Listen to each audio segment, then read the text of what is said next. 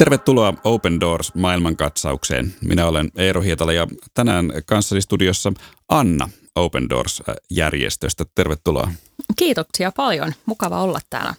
Open Doors on järjestö, joka auttaa vainoa kokevia kristittyjä yli seitsemässäkymmenessä kohdemaassa ja aina tammikuun alussa julkaisee vuosittaisen World Watch-listan, joka mittaa kristittyjen kokemaa vainoa eri maissa.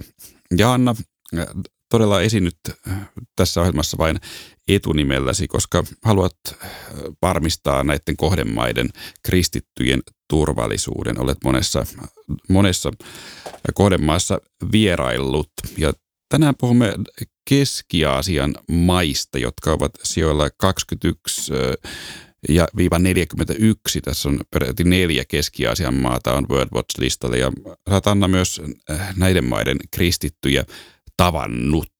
Äh, mutta mitkä Keski-Aasian maat tältä World Watch-listalta löytyvät? Joo, tosiaan tämän vuoden World Watch-listalla, niin siellä on tosiaan, niin kuin mainitsit, neljä maita, jotka sijoittuu maantieteellisesti sinne Keski-Aasiaan, ja nämä on kaikki tällaisia niin kutsuttuja stan-päätteisiä maita. Niin tällä hetkellä niin Uzbekistan on, on se maa, joka on, on niin kuin korkeimmalla sijoituksella ka, niin siellä kaksikymmentäyksi, ja sitten heti perään tulee siellä kaksikymmentäkolme, tulee Turkmenistan, ja sitten tulee Tadžikistan siellä kolmekymmentäkolme, ja sitten viime, viimeiseksi äh, Kazakstan siellä neljäkymmentäyksi. Eli äh, alueella todella kristityillä on äh, hankaluuksia ja vainoa esiintyy. Äh, tämä kristillinen työ Keski-Aasiassa saattaa olla hyvinkin vaikeaa usein ja johtaa ongelmiin viranomaisten kanssa. Ja äh, osin tästä syystä näiden paikallisten kristittyjen suojelemiseksi usein puhutaan vain ihan Keski-Aasian maista, että ei puhuta yksittäisistä maista. Mutta miten näitä maita voi pääpiirteisesti kuvailla? Joo, he, tosiaan siellä on eroavaisuuksia, mutta tosiaan heillä on hyvin samanlainen historia. Siis ne on kaikki olleet osa Neuvostoliittoa ja myöskin siellä on hyvin edelleen vahva tällaista, tällainen niin sanotusti Neuvostoliiton valtakoneisto. Eli se on niin kuin, valtion hallinnot ovat hyvin samantyyppisiä. Eli kaikissa näissä neljässä maissa on, on mitä kutsutaan tällainen autoritaarinen presidentillinen tasavalta, joka siis tarkoittaa sitä, että, että nämä presidentit saattaa olla virallisesti, demokraattisesti tai jonkinlaisessa demokraattisessa vaaleissa valittuja, mutta käytännössä hyvin itsevaltaisia ja eivät mielellään anna sitä valtaa myöskään muille jae, tai he hyvin eivät mielellään jaa, jaa, jaa sitä valtaa. Eli tarkoittaa, että nämä niin kuin valtion koneisto Toimii, toimii hyvin keskeisesti ja esimerkiksi ratsiat ja takavarikoinnit ovat, ovat todellakin osa valtion toimintaa.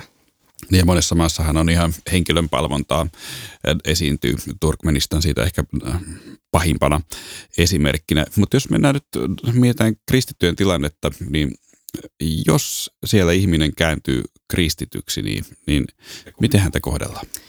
Yleensä aika huonosti, eli se, mikä jäi vielä sanomatta noista tai yleisesti näistä maista, että, että sen lisäksi, että heillä on tämä niin kuin valtio tai äm, äm, Neuvostoliiton historia, niin he ovat siis, nämä kaikki maat ovat siis muslimimaita. Ja, ja ajan saatossa on, on siis kehittynyt hyvin tällainen vahva niin kuin islami ja tällainen post-neuvostoliittoinen identiteetti. Eli tarkoittaa käytännössä sitä, että jos esimerkiksi olet uzbekki, niin Sut, tai oletetaan, että olet muslimi, ja jos olet tadžikki, niin oletetaan, että olet muslimi-tadžikki ja niin edelleen.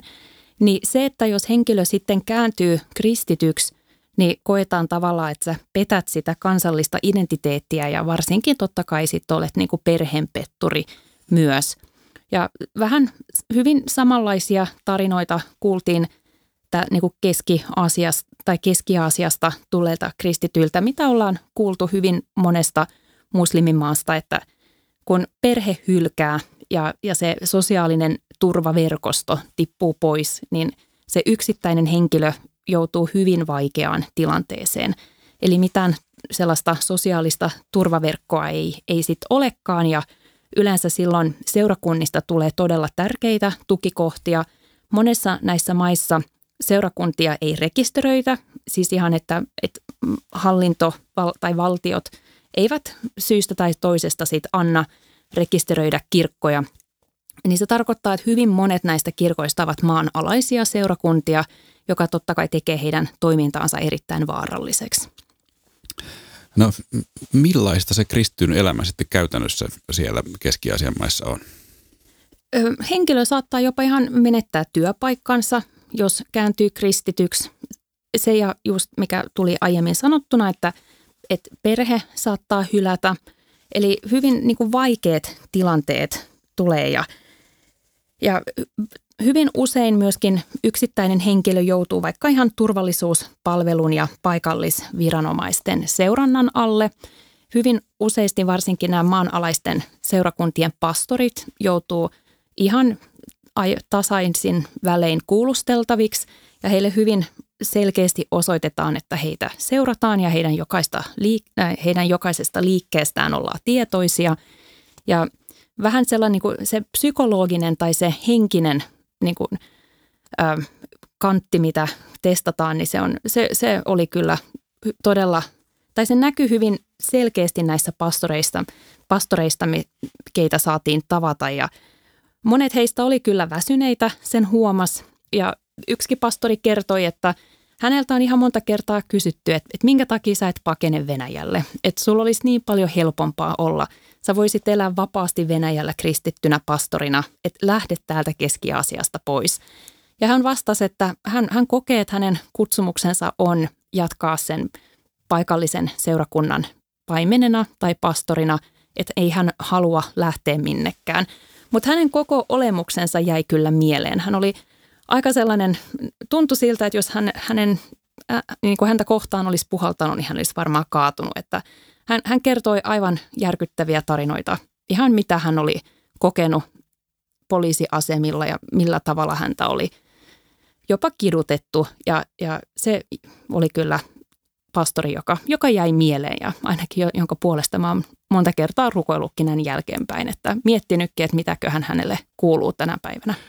No Keski-Aasiassa, onko siellä jotain tiettyjä ryhmiä, jotka joutuu enemmän silmätikuksi tai joita sorretaan enemmän kuin muita? Nämä yhteisöt ovat siis niin kuin muslimiyhteisöjä ja, ja muslimikulttuuriin kuuluu aika usein, että jos perheeseen syntyy kehitysvammainen lapsi, ja se voi olla myöskin ihan, että jos syntyy kuurona tai sokeena, niin se nähdään jonkinlaisena rangaistuksena Jumalalta. Ja se johtaa siihen, tai niin kuin yleensä ajatellaan, että, että se on niin kuin perheelle rangaistus ja se on häpeä, jonka takia yleensä vanhemmat piilottelee näitä lapsia, ja jottei, jottei heitä, sit, tai heitä kohtaan muu yh, yhteisö sit niin kuin pilkkaisi tai että he joutuisivat niin kuin sitten sellaisen yleisen häpeän kohteeksi.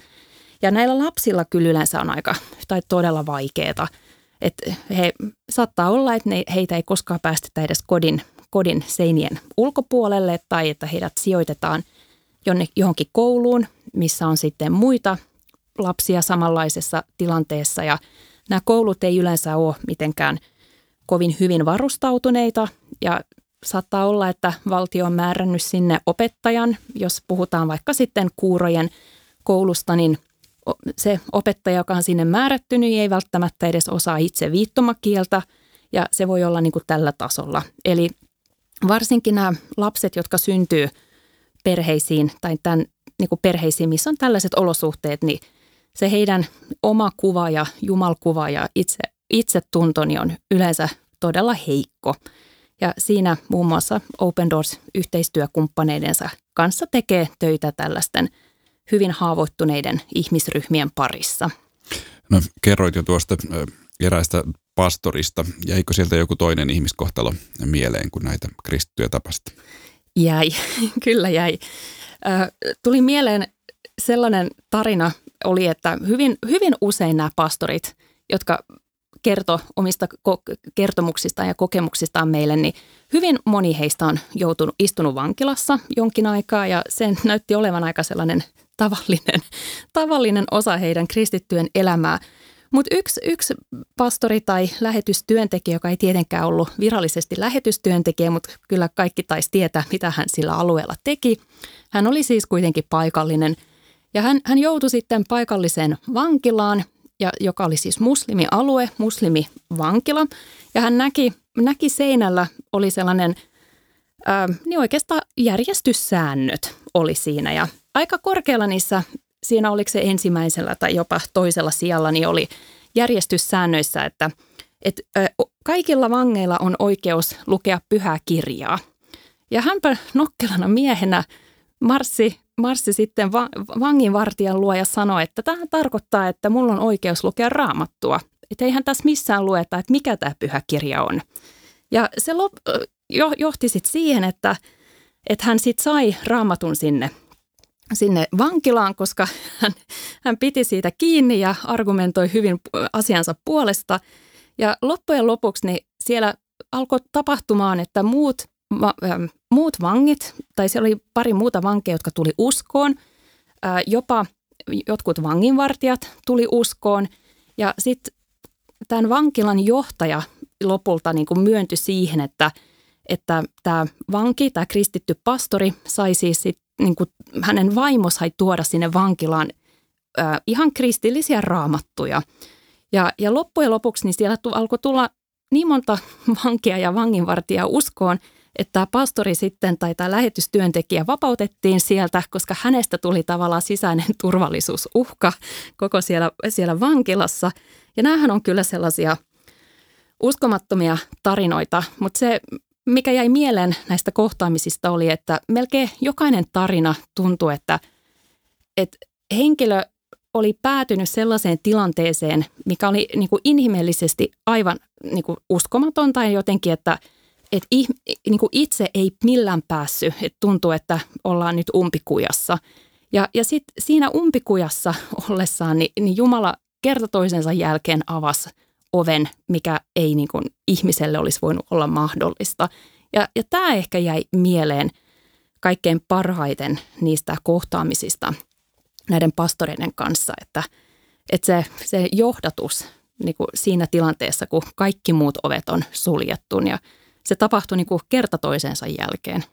Kerro vielä, miten Open Doors auttaa kristittyjä Keski-Aasiassa? Siellä muun muassa just vahvistetaan pastoreita ja, ja järjestetään pastorin koulutusta ja ylipäätänsä autetaan näitä seurakuntia selviytymään.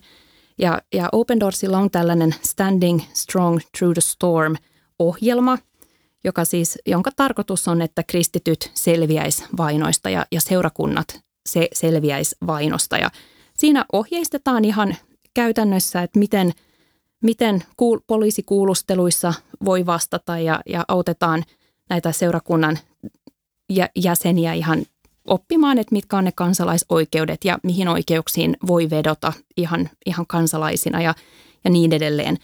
Ja, ja sitten on kyllä niin kuin myöskin hengellisen kirjallisuuden tuottaminen tai sinne saaminen. Yleensä se on hyvin vaikeaa, mutta kyllä Jumalalla on, on ovet tähänkin.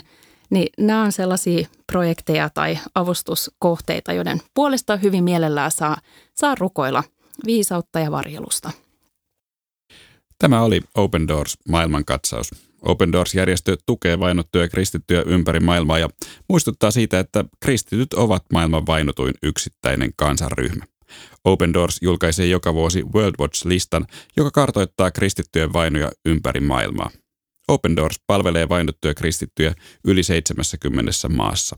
Lisätietoja saat osoitteesta opendoors piste fi ja YouTubesta hakusanalla Open Doors Finland.